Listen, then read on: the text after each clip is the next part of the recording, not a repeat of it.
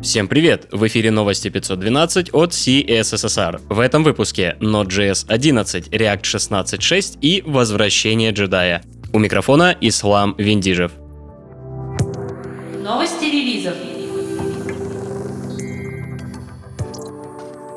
Вышла 11 версия ноды. Среди заметных изменений можно выделить следующее. Версия V8 обновилась до седьмой версии. Метод fsRead теперь требует callback в качестве последнего аргумента. Прекращена поддержка счетчика производительности для Windows. Удалена утилита SyncWriteStream. В статус Deprecated перешло использование метода Binding. Также прекращена поддержка FreeBSD 10 версии.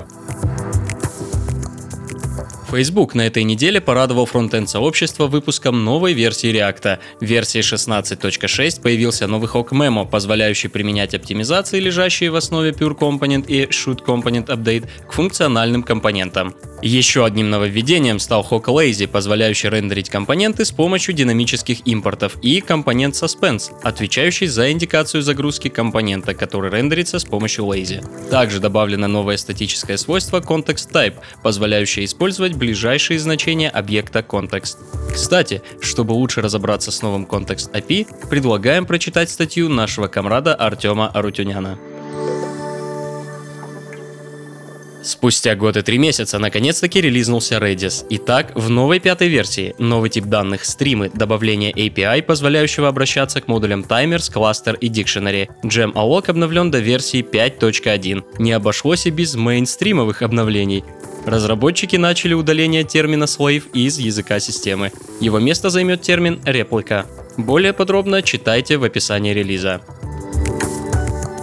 Также на этой неделе состоялись релизы Firefox 63, Safari Technology Preview 68 и Tor 8.03. Ссылки можно найти в описании. Интересные публикации. Швейцарский нож для UI. На Хабре вышел перевод статьи JSTUde по CSS гридам. Хотя на Хабре и раскритиковали перевод швейцарского ножа, можно объективно говорить, что на гридах существует решение почти любых раскладок. Одна, двух, трех, 12 колоночные макеты, пожалуйста. Masonry или Holy Grail, нет проблем. Двигать линии элементов по вертикали, получите, распишитесь. В статье описаны все основные концепции, плюс пара интересных моментов, вроде работы новых единиц измерения FR и отступов. Все это сопровождается подробными иллюстрациями. Что можно создать на JavaScript за один месяц, и оно будет весить меньше 13 килобайт? На Angular и React Ничего. Конечно же игру. В официальном блоге GitHub подвели итоги HTML5 Game Developers. Результатом стал список из 13 игр, готовых прямо сейчас запуститься в вашем браузере. Стоит только кликнуть. Тут и аркады, и раннеры, и Tower Defense, и даже файтинги. Не хватает только игр про убийц чудовищ и ковбоев. Всем желающим скоротать помидорный перерыв, просьба перейти по ссылке в описании. Хотите заставить Google PageSpeed позеленеть от радости? Вам, несомненно, пригодится статья Ивана Акулова о производительности в вебе. Статья поделена на три части. Важность производительности, что оптимизировать и какие использовать инструменты для этого.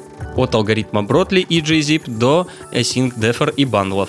Каждый пункт сопровождается инфографикой и визуальными примерами в части работы с изображениями. Полный гайд ищите в описании.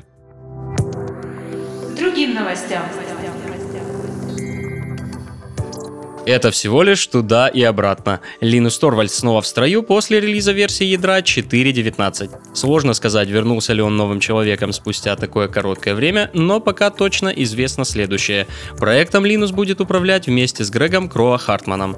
Второе. Пресловутый Code of Conduct решено пока не трогать. Линус попросил мейнтейнеров писать ему в тех случаях, когда он по-прежнему слишком резок. С какими идеями вернулся Линус пока не ясно. Ясно одно. Голландец вновь нашел своего капитана. Мы продолжаем следить за развитием событий.